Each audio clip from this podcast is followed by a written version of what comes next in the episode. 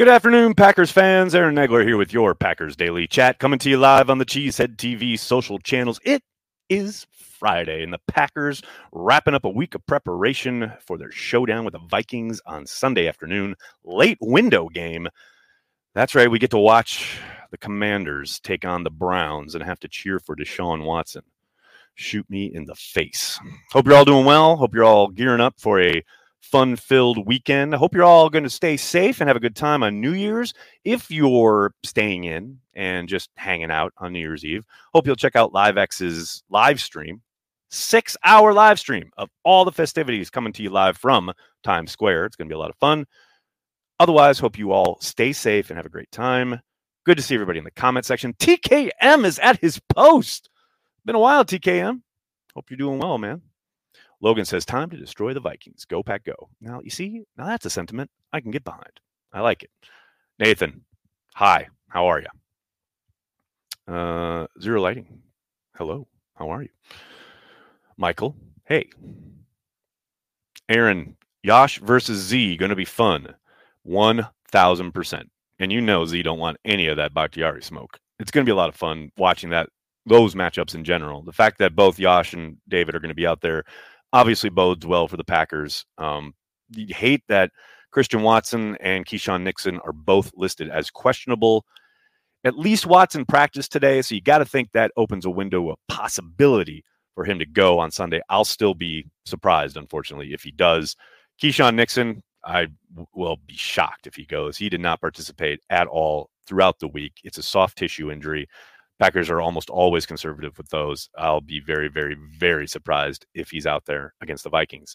But we'll see. The fact that they do have Bakhtiari and Yosh coming off that shoulder injury, but he did practice throughout the week, should be good to go. Hopefully, he's got something for Z, because that'll be fun. TKM, thanks for joining the Care of the G Club, buddy. Greatly appreciated. Do I think Bo will take over kickoff if Nixon doesn't play? Robert, I actually doubt it. I think they'll probably roll with what they did last week. But you never know. Maybe they've spent the week running him there. We'll have to see. Be on the lookout tomorrow if they kind of switch up anything, get any kind of announcements. But I would, or 2 days, sorry, in 2 days. But I would tend to doubt it. I think they're going to probably run with what they did with Dobbs back there and then Cobb at punt return. That would be my guess right now. Watson in or out? Just talked about it, Sean. I'll be surprised if he's in, but we'll see. He's listed as questionable, and he did practice today. We beat the Cowboys, and they beat the Vikes 40-3. I like our chance. Yeah, but it's a week-to-week league. You know, matchups don't really mean much. I mean, the Jets have looked embarrassing as of late, and they embarrass the Packers. You know, it's the old adage. It really doesn't matter who you play. It matters when you play them. You know, every week is different. Every matchup is different. It is a league of matchups, and sometimes it works well, sometimes it doesn't. And you're going to need a few bounces to go your way, but you got to capitalize on those, your opportunities. Say if, the opening kickoff goes down to the 5-yard line, maybe get in the end zone. I don't know. Crazy.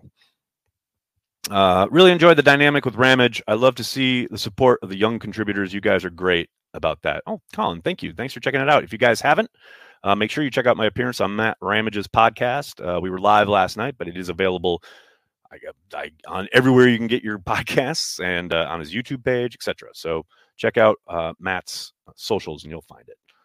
Andy, thank you for the super chat. Ready to run through a brick wall. Let's go smack them. There you go. Very good. That's what I'm talking about. That's it, baby. Yeah, too old for this. I saw that about Ronaldo. Actually, what was funny is that the headline that I saw on Twitter was from a Chelsea news account, and I thought for a second that Chelsea had turned around and signed Ronaldo, and I was going to jump out a window. But unfortunately, that is not the case. Jem Cruz, what's up? Are we going to see more Torre if Watson is out? It's a possibility. I don't think it's a one-for-one swap. You know, I think they were designing a lot of stuff for Watson last week. I don't think that's going to be the case if Torrey's out there. But I do think you should get a few more opportunities if Watson is sat down. No question about that. Kirk Cousins, Cousins subs, kissing Cousins, don't care, packed by 20. I like it. I like where your head's at. Do I think Jair covers JJ all day? No, Bryce, I do not. I don't think it'll be the same approach as last time. although it's Joe Barry, so who knows? But I do think you'll see a little more press coverage, a little more man. I do think Jair will travel a bit, but I would be very surprised if he's traveling the entire game. I think they'll mix things up as they always do. And who knows? Maybe Jair behind the scenes has gone to Joe and Matt and said, "Look, I want him." That goes a long way with coaching staffs. Guys getting up for it and saying, "I want this guy. Like, let's do this." That has a history, and sometimes that's the kind of motivation it takes for a coaching staff to go, "Okay, let's do this." Not saying that's going to happen. In fact, I doubt it. But you never know. You never know. TKM, thanks for the super chat. Happy holidays to Cheesehead TV crew, etc. Hoping to win our and get some help, but no matter, go Pack go. That's what I'm talking about. That is what I'm talking about. Thanks, man. Dude, you were just on the game. Holy, you work fast. Well, Eddie, let me tell you. So I had the hit at 4:10 on 97.3 the game. And then originally I had scheduled this for 5, but I had to bump it down to 4:30 because after this, I have to go right from this chat to go pick up my girls for pizza night. It's very, very busy over here at Nagler Incorporated. So, yeah, you got to keep going, man. Got to keep the bullets moving. Cousins is due for a bad game against us. Yeah, I don't know about that, Robert. Now, what's that line I always say? So sure about your police work there. Look, I would love it if he had a bad game, but you got to force him to have a bad game. And last time the Packers rolled out the red carpet for him. There were a number of occasions, though, I will say, in the week one contest where the Packers were a split second away from a sack. There were like 3 or 4 instances, and on a couple of those, Cousins hit big plays.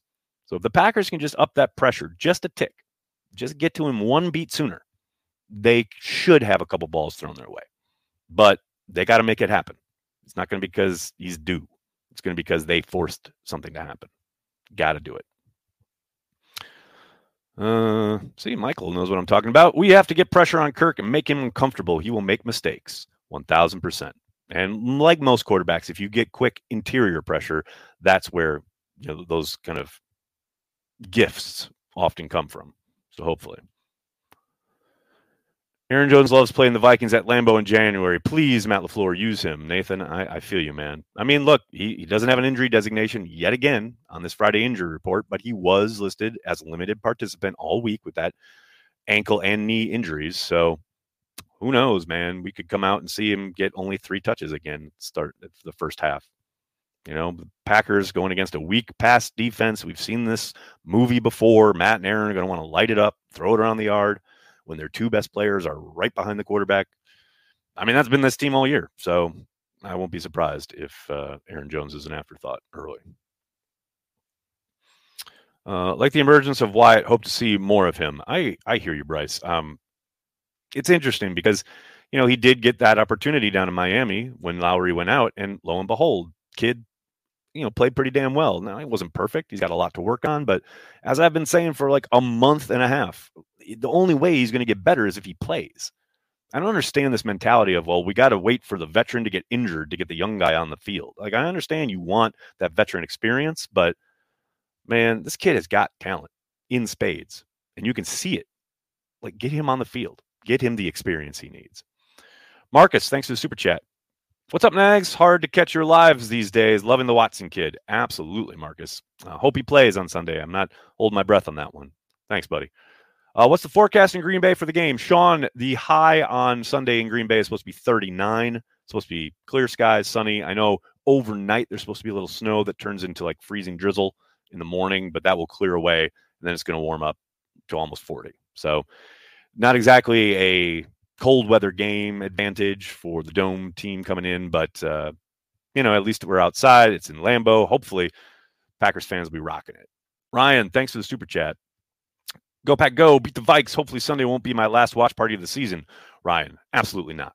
You will see at least one more watch party. I don't know if you're going to watch the Lions game, but thanks for the super chat. Greatly appreciated. Jefferson will most likely tear us apart to at least start, but we kept Hill and Waddle in check when it mattered last week. No doubt. And that's what I mean when I say, like, he's going to get his. I talked about this yesterday here on Packers Daily. You can have all the schemes and all the plans, and he is still going to get his. Now, maybe they limit the damage done. I'm not holding my breath, but that'd be a pleasant surprise. Ben Fennell said that A.J. Dillon is not a starting caliber NFL running back, and it seemed like Andy Herman agreed. Do you agree with that? No, I disagree with that, in the sense that I think he is being utilized in a very poor manner. I think he could absolutely be a starting back in a different type of offense. I think there are certainly times where he has not played as well, not played up to the standard that he set last year, but I think he's a lot better than he showed. And some of that is due to the fact that he's being utilized in a, I'm not going to say incorrect way, but in a way that doesn't allow him to show what he can do. That's what I'll say.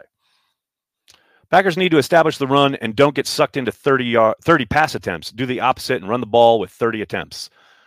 Mitchell, you've come to the right place, because you know I agree, but I would be shocked if that is actually the game plan, especially against a defensive, unit that has really struggled against the pass. That is almost always the green light for Matt and Aaron to start, throwing it around the yard. So we'll see. Logan says, we are winning this game. There you go, buddy. There you go. That's what I'm talking about. Everyone talking about JJ. How about being worried about Hawkinson and Cook? That's where my concern is. Yeah, I hear you. I mean, Hawkinson hasn't. I mean, he's played pretty well since getting traded, but it's not like he's been a game breaker. I mean, I understand being worried about Justin Jefferson. I mean, that guy has wrecked teams, and he's put up insane numbers. So, I mean, Dalvin Cook, you don't have to look much further than the 2020 game in Lambeau to know what he can do. I totally get being worried about him, but JJ is the one. He's the one, if he's going to, especially if you're like keeping them in check for a quarter or two and they seem to be struggling, then all it takes is one play and he's gone and he's wrecked your D, and all of a sudden giving them a life, a spark. We've seen that. We've seen that in so many games. So, yeah, I hear you. I feel you. But, yeah, I get being afraid of JJ. Has the back-end communication improved enough from week one? I'd say yes. If they can mix up zone and man well enough to allow the pass rush to hit, it'll be okay. Colin, that's a nice, uplifting, positive thought. I like it. I think for the most part it has improved, but, that was a low bar. So we'll see. Certainly didn't look great on that 80-yard touchdown from Waddle last week. They certainly have improved from what they showed week one.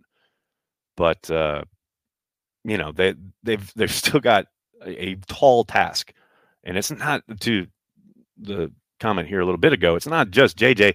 They can hurt you a lot of different ways. They have to be able to be on point. They got to be able to not fall apart when there's a simple kind of pass off. We saw that way too many times in week one.